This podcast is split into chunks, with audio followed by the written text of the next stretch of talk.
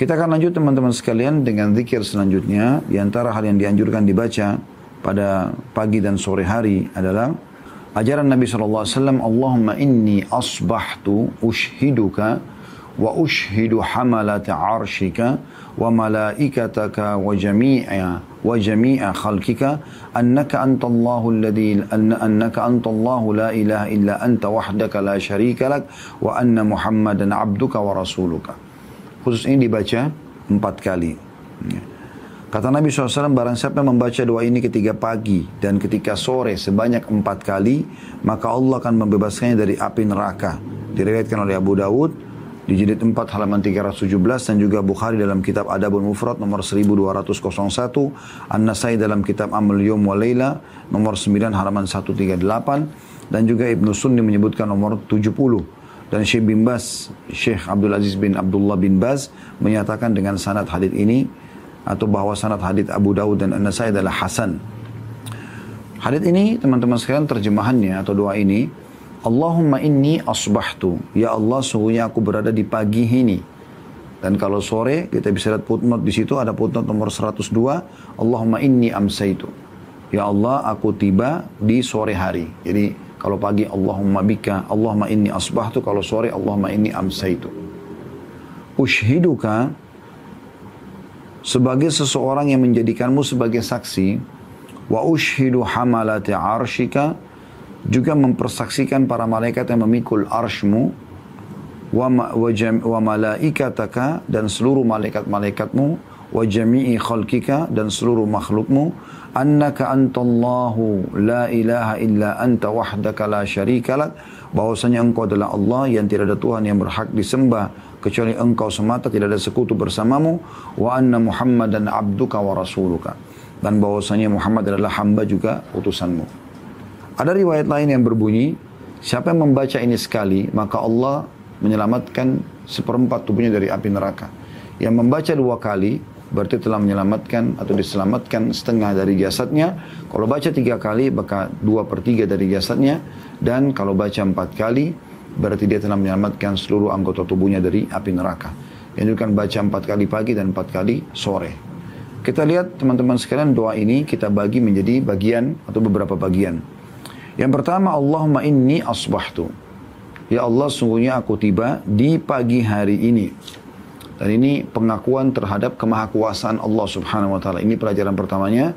Kemahakuasaan Allah yang telah menghidupkan kita dan memberikan kesempatan lagi hidup di pagi hari itu.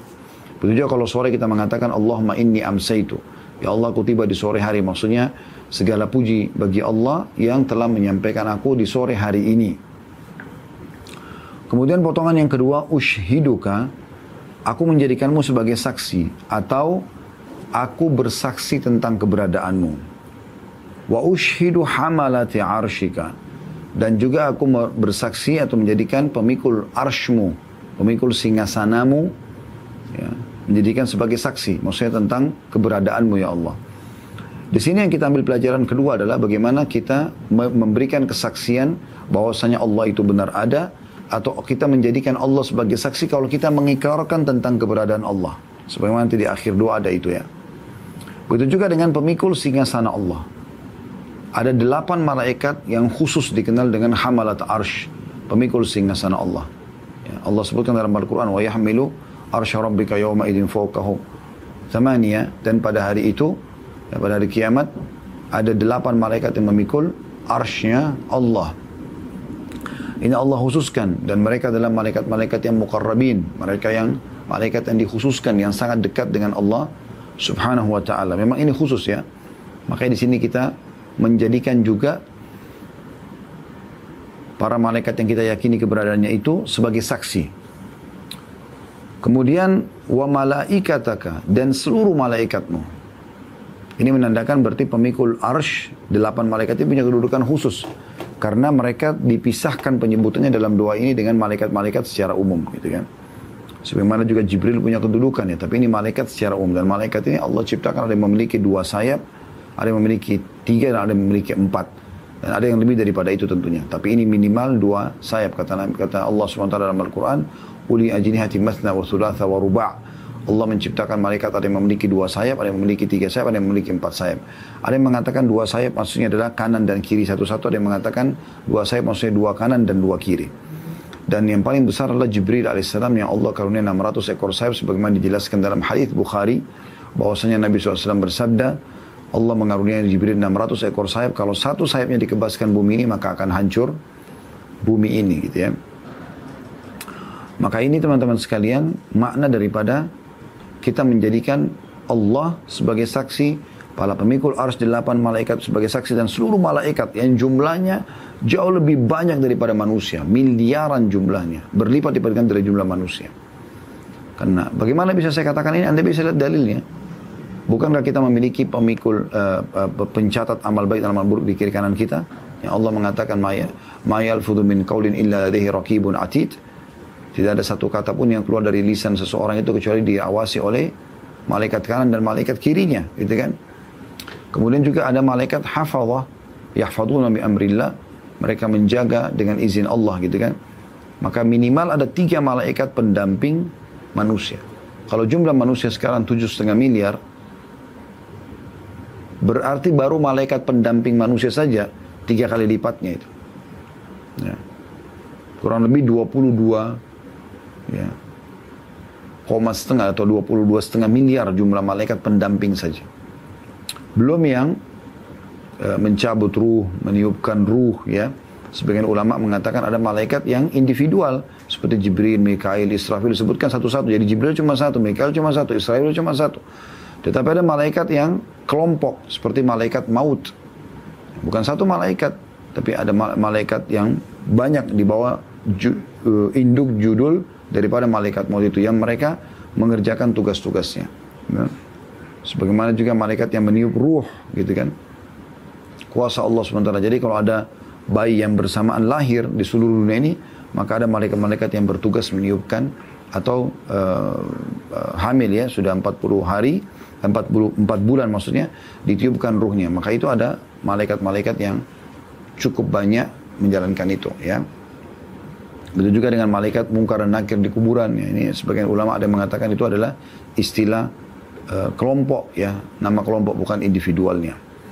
Allah alam. Jadi mereka jumlahnya sangat banyak dan kata Nabi SAW di langit ketujuh ada Baitul Ma'mur yang Allah sebutkan dalam surah Tur wal Baitul Ma'mur. Baitul Ma'mur ini sebuah rumah seperti Ka'bah tempat tawafnya para malaikat. Kata Nabi SAW setiap hari ada 70 ribu malaikat yang tawaf dan tidak akan pernah kembali lagi. Allah ta'ala maha kuasa untuk mengganti mereka dan jumlahnya sangat banyak. Malaikat ini Allah ciptakan dari cahaya sebagaimana sabda Nabi SAW. Allah menciptakan malaikat dari cahaya, jin dari api dan manusia dari yang kalian sudah ketahui atau dari tanah liat. Ya. Di sini kita di pagi hari atau di sore hari memberikan kesaksian kalau Allah sebagai saksi, para pemikul ars sebagai saksi dan seluruh malaikat sebagai saksi Bahkan kita mengatakan wajami'a khalkika. Dan seluruh makhlukmu. Mereka boleh menjadi saksi terhadap apa yang akan saya ucapkan. Semua hewan-hewan, semua tumbuh-tumbuhan, batu, air, api, udara, semuanya. Jami'a, semua. Berarti sini kita menjadikan Allah sebagai saksi, pemikul ars sebagai saksi, seluruh malaikat sebagai saksi, seluruh makhluk Allah sebagai saksi. Lalu pelajaran selanjutnya, annaka antallahu la ilaha illa anta wahdaka la syarika lak wa anna muhammadan abduka wa rasul bahwasanya tidak ada Tuhan yang berhak bahwasanya engkau adalah Allah yang tidak ada Tuhan yang berhak disembah kecuali engkau tidak ada sekutu bersamamu dan bahwasanya Muhammad adalah hamba juga utusanmu. Jadi seperti syahadat ya seperti syahadat. Dan di sini menunjukkan teman-teman sekalian kemuliaan dua kalimat ini. La ilaha illallah Muhammad Rasulullah. Inilah kalimat ya yang Allah jadikan sebagai penyebab setelah diutusnya Nabi Muhammad SAW sebagai status orang itu menjadi muslim atau bukan muslim. Status orang itu bisa masuk surga atau tidak masuk surga. Ya. Dan karena kalimat inilah Allah Subhanahu wa taala menurunkan Al-Qur'an, mengutus Nabi Muhammad sallallahu alaihi wasallam, menerapkan syariat, gitu kan. Menurunkan perintah dan juga menurunkan dan menerapkan ancaman terhadap para pelaku pelanggaran. Maka di sini kita menjadikan Allah sebagai saksi, pemikul arsh sebagai saksi, seluruh malaikat sebagai saksi, seluruh makhluk Allah tidak terkecuali di bumi, di kedalaman lautan, di langit, semuanya sebagai saksi bahwasanya tidak ada Tuhan bahwasanya engkau adalah Allah, tidak ada Tuhan yang berhak disembah kecuali Allah. Engkau tidak ada sekutu bersamamu dan bahwasanya Muhammad adalah hamba juga utusannya.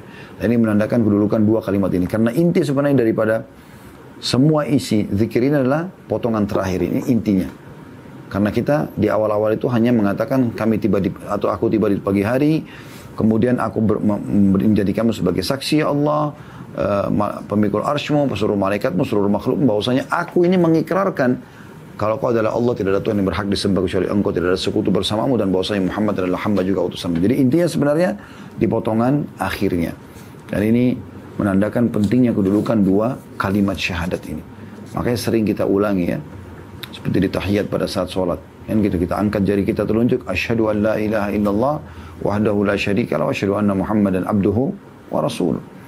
Kita juga pada saat uh, selesai berwudu ya dianjurkan untuk mengucapkan dua kalimat syahadat.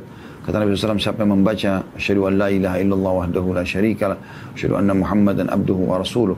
Ya. Selepas wudu, maka tidak ada yang menghalangi antara dia dan eh, diampuni dosanya yang telah lalu.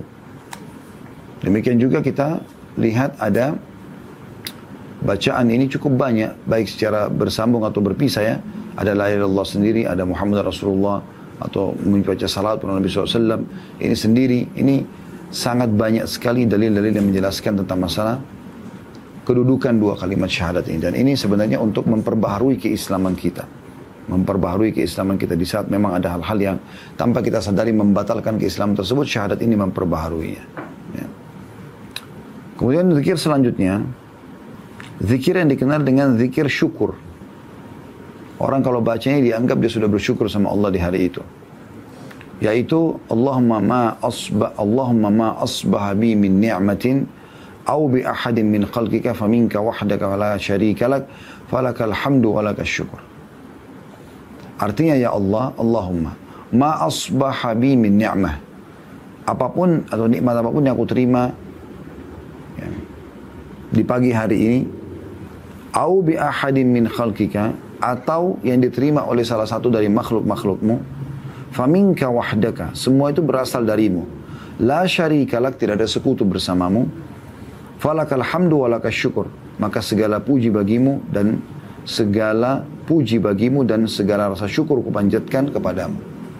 Perhatikan bagi yang pengen bukunya ada putnot nomor 105, ada potongan atau terjemahan hadis di situ. Kata Nabi SAW, barang siapa yang membacanya di pagi hari, maka sungguh dia telah bersyukur pada hari itu. Barang siapa yang membacanya di sore hari, maka sungguh dia telah bersyukur pada malam itu. Diriwayatkan oleh Abu Dawud, jilid 4, halaman 318 dan beberapa perawi-perawi hadis yang lainnya. Hadis ini teman-teman sekalian adalah hadis yang mulia atau doa yang mulia yang mengajarkan kepada kita bagaimana bentuk ringkasnya syukur. Tentu bisa kita mengatakan Alhamdulillah kepada Allah. Bisa kita mengenang kebaikan tersebut. Lalu kemudian kita lakukan ketaatan. Misalnya kita dengan kenyang kita bersedekah dengan makanan. Maka ini kegiatan yang kita lakukan sebagai tanda syukur. Ada juga penyatuan semua itu dengan kalimat ini. Dan kalau sore hari kita mengatakan Allahumma ma amsabi min ni'mah. Ya Allah, apa pun nikmat yang sampai pada aku di pagi hari ini atau di sore hari au bi ahadin min khalqika atau sampai kepada salah satu dari hamba-hambamu faminka wahdaka maka itu pasti dari sisimu la syarika lak tidak ada sekutu bersamamu yang mengatur nikmat-nikmat itu sehingga sampai kepada kami semuanya falakal hamdu walakas syukur maka segala puji bagimu dan segala syukur kami haturkan kepadamu dari sini teman-teman sekalian kita bukan hanya sekedar bersyukur terhadap nikmat yang Allah berikan kepada kita. Tapi kita bersyukur terhadap nikmat yang Allah berikan kepada seluruh makhluknya. Ini menandakan pahalanya kita panen semua dengan kalimat ini saja. Kita akan panen pahala seluruh jin. Ya, kita akan panen pahala manusia yang lain selain kita. Ya. Kita akan panen pahala seluruh makhluknya Allah subhanahu wa ta'ala yang bersyukur. Dari jenis hewan-hewan, tumbuh-tumbuhan. Dan semuanya ini. Yang Allah katakan mereka pun bertasbih. Allah mengatakan walakin la tafkahuna tasbihahum. Tapi kalian tidak bisa mengerti apa yang mereka tasbihkan. Jadi semua itu kita panen pahalanya hanya dengan membaca zikir yang mulia ini. Pendek, ringkas, tapi memiliki banyak sekali keutamaan. Zikir yang ketiga pada sore ini adalah Zikir yang selanjutnya diriwayatkan oleh Abu Dawud jilid 4 halaman 324 dan Ahmad jilid 5 halaman 42 An-Nasai juga dalam Amal al-Yawm wa Layla nomor 22 halaman 146 yaitu ajaran Nabi SAW dibaca tiga kali ini untuk menyelamatkan diri kita dan fasilitas yang Allah berikan dari tubuh ini dari segala macam mara bahaya Allahumma afini fi badani Ya Allah berikanlah keselamatan dari penyakit, dosa dan adab pada tubuhku. Allah ma'afini fi sam'i. Ya Allah berikanlah keafian pada pendengaranku. Maksudnya tidak ada marah bahaya. Allah ma'afini fi basari. Dan berikanlah keafian pada penglihatanku. Ya. La ilaha illa ant. Tidak ada Tuhan yang berhak disembah kecuali engkau. Allahumma inni a'udhu bika minal kufri wal faqr. Ya Allah aku berlindung kepadamu dari kekufuran dan kefakiran. Wa bika min adzabil qabri la ilaha illa anta dan aku berlindung kepadamu juga dari siksa kubur. Tidak Tuhan yang berhak disembah kecuali Engkau. Hadis ini juga memberikan pelajaran kepada kita teman-teman sekalian dan doa ini mulia sekali. Ya. Allahumma afini fi badani. Ini dulu potongan pertama. Ya Allah, berikanlah keafian atau keselamatan pada tubuhku dari segala jenis penyakit. Sebagian ulama menjelaskan juga dari segala macam yang membinasakannya dari dosa sehingga mendatangkan azab ya. Ini kita minta agar diberikan jasad kita seluruhnya dari rambut, dari kepala sampai kaki semuanya selamat. Ini dibaca pagi hari, dibaca sore hari, tiga kali ya. Dan ini menandakan teman-teman menjaga tubuh kita dari segala macam mara bahaya bagian daripada syariat Islam. Jadi selain doa ini kita juga memang dianjurkan menjaga tidak boleh kita sengaja merusak jasad kita. Kata Allah SWT dalam Al-Quran, وَلَا تُخْلِقُوا أَنفُسَكُمْ Jangan pernah kalian membinasakan diri kalian. Tidak boleh sengaja kita putuskan urat nadi sehingga bunuh diri, minum sesuatu yang berbahaya, ya. apa saja yang bisa membinasakan diri haram hukumnya. Bahkan itu bagian daripada dosa besar. Kalau sampai dia mati karena perbuatan itu dia terhitung membunuh diri, gitu kan. Itu tidak boleh. Ini bagian daripada dosa besar. Maka teman-teman sekalian kita harus sadari bahwasanya menjaga fisik adalah bagian daripada syariat Islam. Selain kita disuruh jaga, Ya. Makanya kita ada mandi ya. Ada mandi wajib, ada mandi sunnah, ada sunnah potong kuku, cabut bulu ketiak, cukur bulu kemaluan ya, berkhitan gitu kan. Kemudian merawat rambut ya, merawat gigi, ini semua bagian daripada syariat Islam. Semua punya dalil-dalil yang jelas gitu. Ya, semua punya dalil-dalil yang jelas. Di sini kita lengkapkan semua itu dengan doa kita. Setiap pagi dan sore Allah maafini fi badani. Ya Allah selamatkan aku pada badanku. Potongan kedua Allah maafini fi sam'i. Ya Allah selamatkanlah aku di pendengaranku.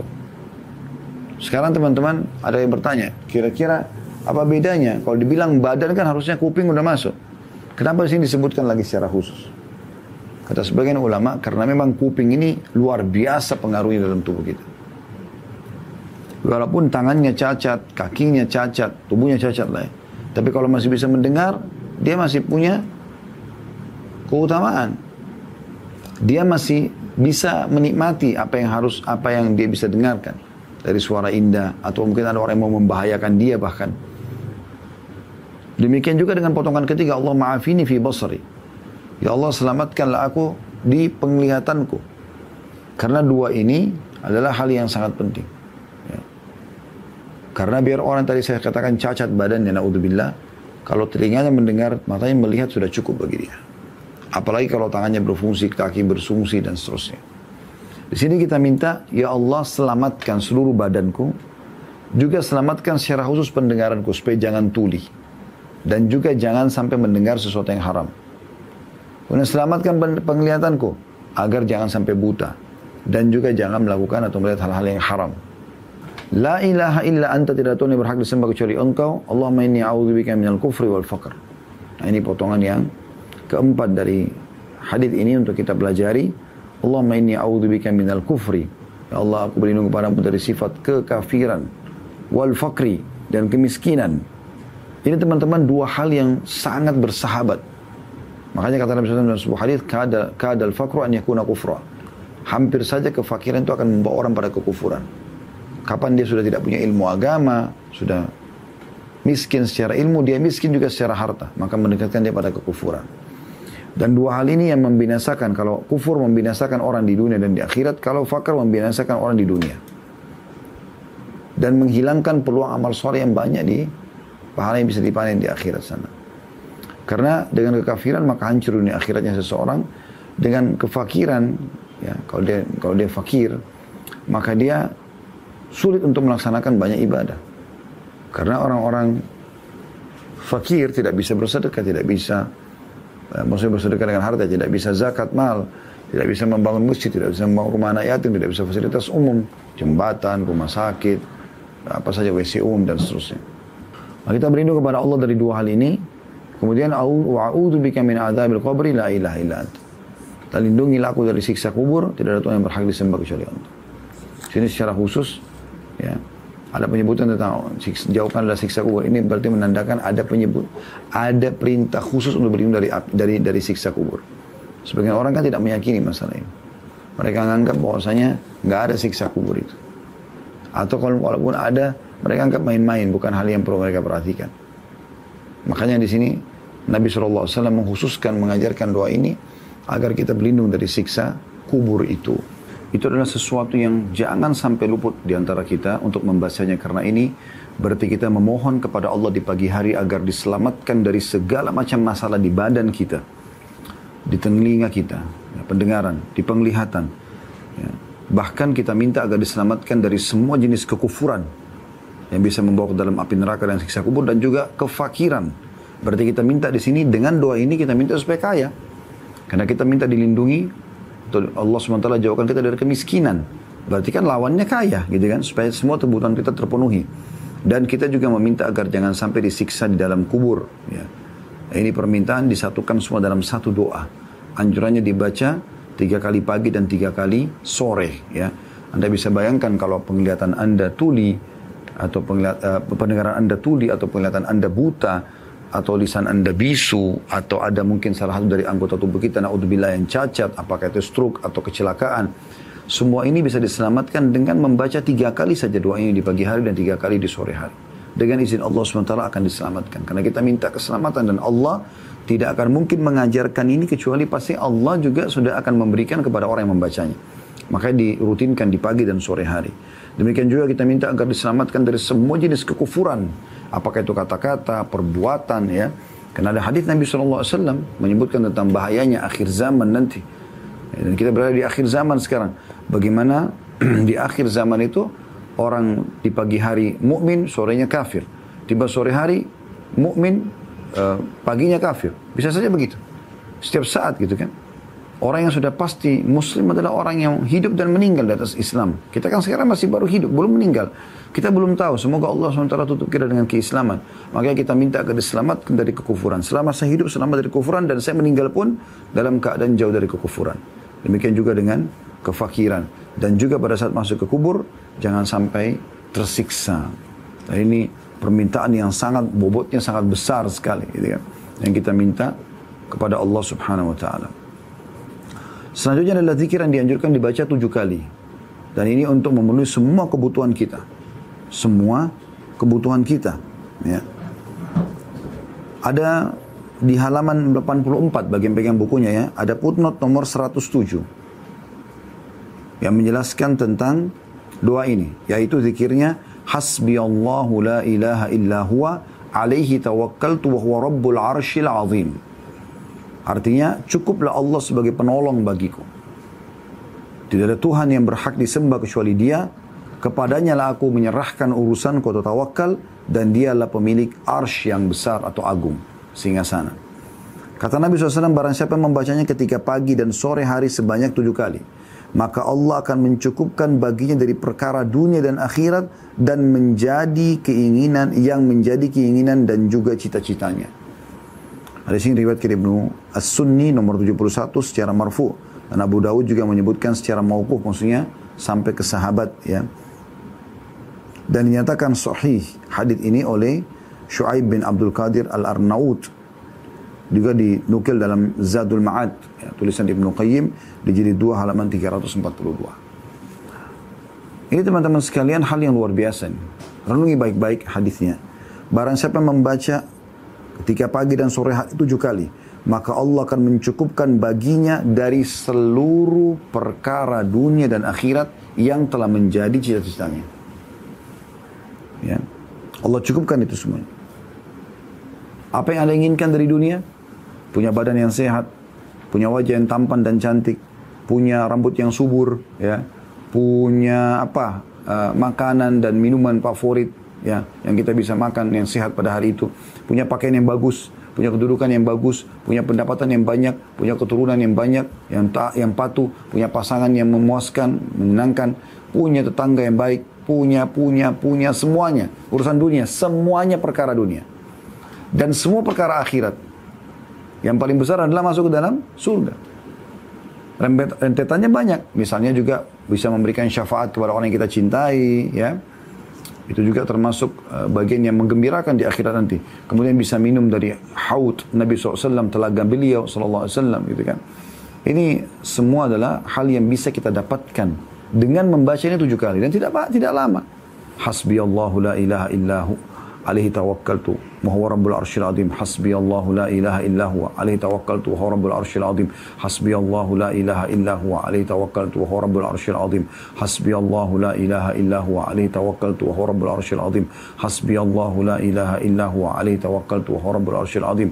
Hasbi Allahu la ilaha illa huwa. Alaihi tawakkaltu. Wa huwa rabbul arsyil azim. Hasbi Allahu la ilaha illa huwa. Alaihi tawakkaltu. Wa huwa rabbul arsyil azim. Teman-teman sekalian kalau anda ikhlas, wallahi saya sumpah atas sama Allah, pasti benar Anda akan dikasih.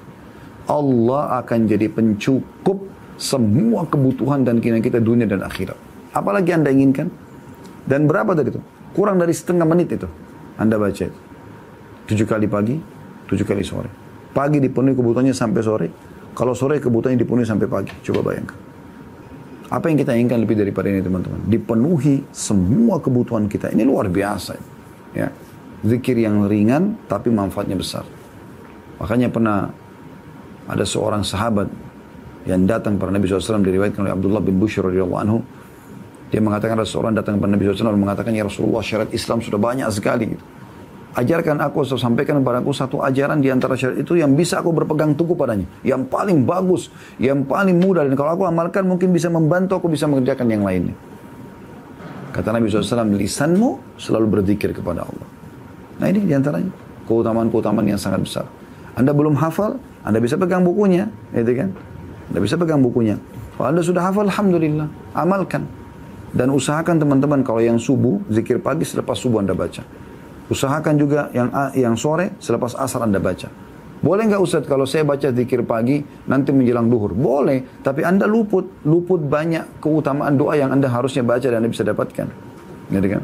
Betul juga dengan sore begini. Kalau anda habis sholat anda baca, kalau ada taklim begini mungkin habis asar langsung tadi belum bisa sempat baca, oke baca langsung setelah ini. Jangan tidak baca gitu.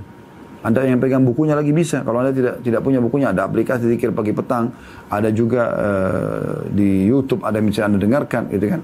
Dan sudah kami sarankan ada buku yang seperti ini, ini kami cetak zikir pagi petang jadikan sebagai hadiah, ya. Perbanyak ini, murah, mudah, ya. Dalamnya pun kami buat kertasnya berwarna seperti ini supaya orang tidak jenuh membacanya. Dalamnya ada zikir pagi, zikir petang dan juga ada zikir selepas sholat. Ya. Maka ini bagikan kepada orang-orang, bawa ke ya ke musola musola dekat rumah anda di masjid. Anda lagi jalan ya Uh, ini hanya saran saja Anda lagi jalan ke kantor pagi hari atau Anda mau ke pasar, Anda mau silaturahim keluarga, bawa ya.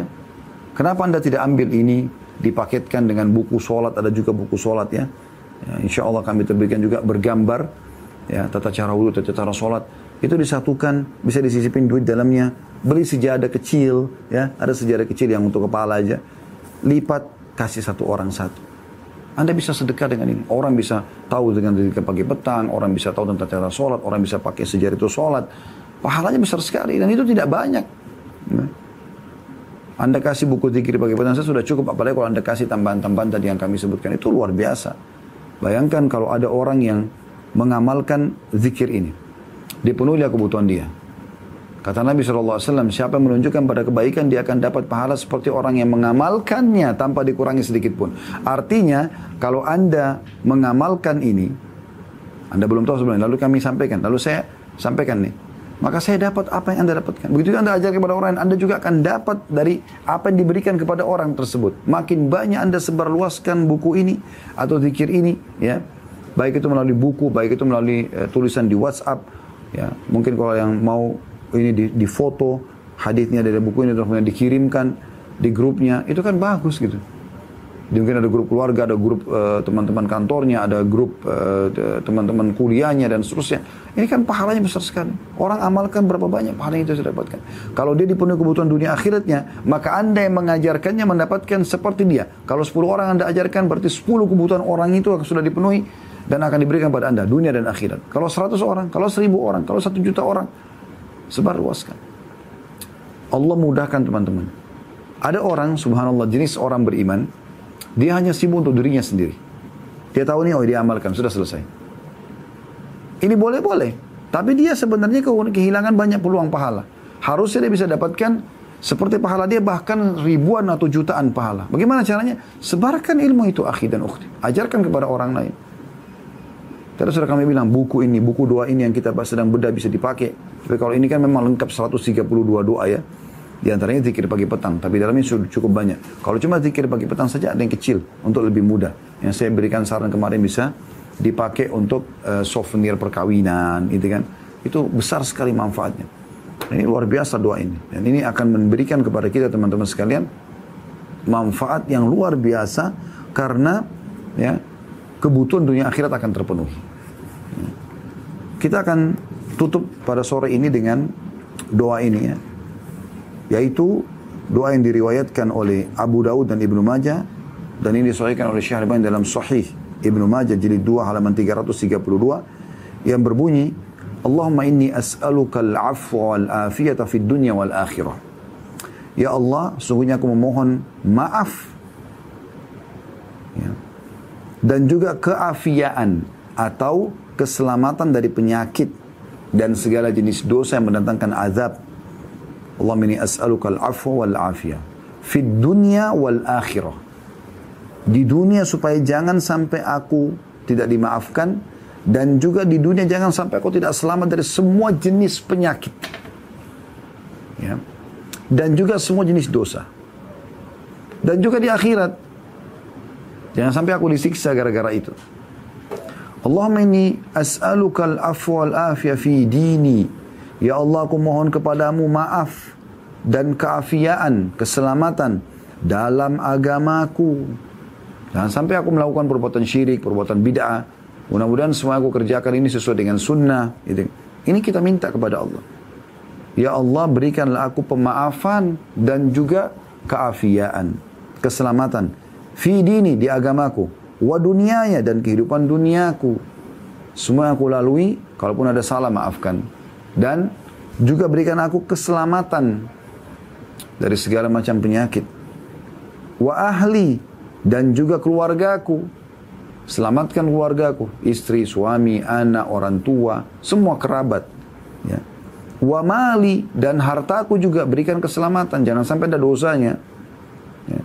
Jangan sampai aku salah kelola. Ini doa luar biasa ini. Lalu kita tambah lagi, Allah mastur aurati. Allah mastur aurati. Ya Allah tutuplah auratku. Aib-aibku. Jangan sampai tersingkap. Yang boleh lihat hanya orang-orang yang dibolehkan saja. Pasangan suami istri. Gitu. Wa amin rawati. Tentramkanlah rasa takutku. Artinya jangan pernah dalam kehidupanku. Untuk hari ini ya Allah aku punya rasa khawatir tentram, nggak ada kekhawatiran, nggak ada rasa takut. Ya. Kemudian Allahumma hfadni min baini yadayya.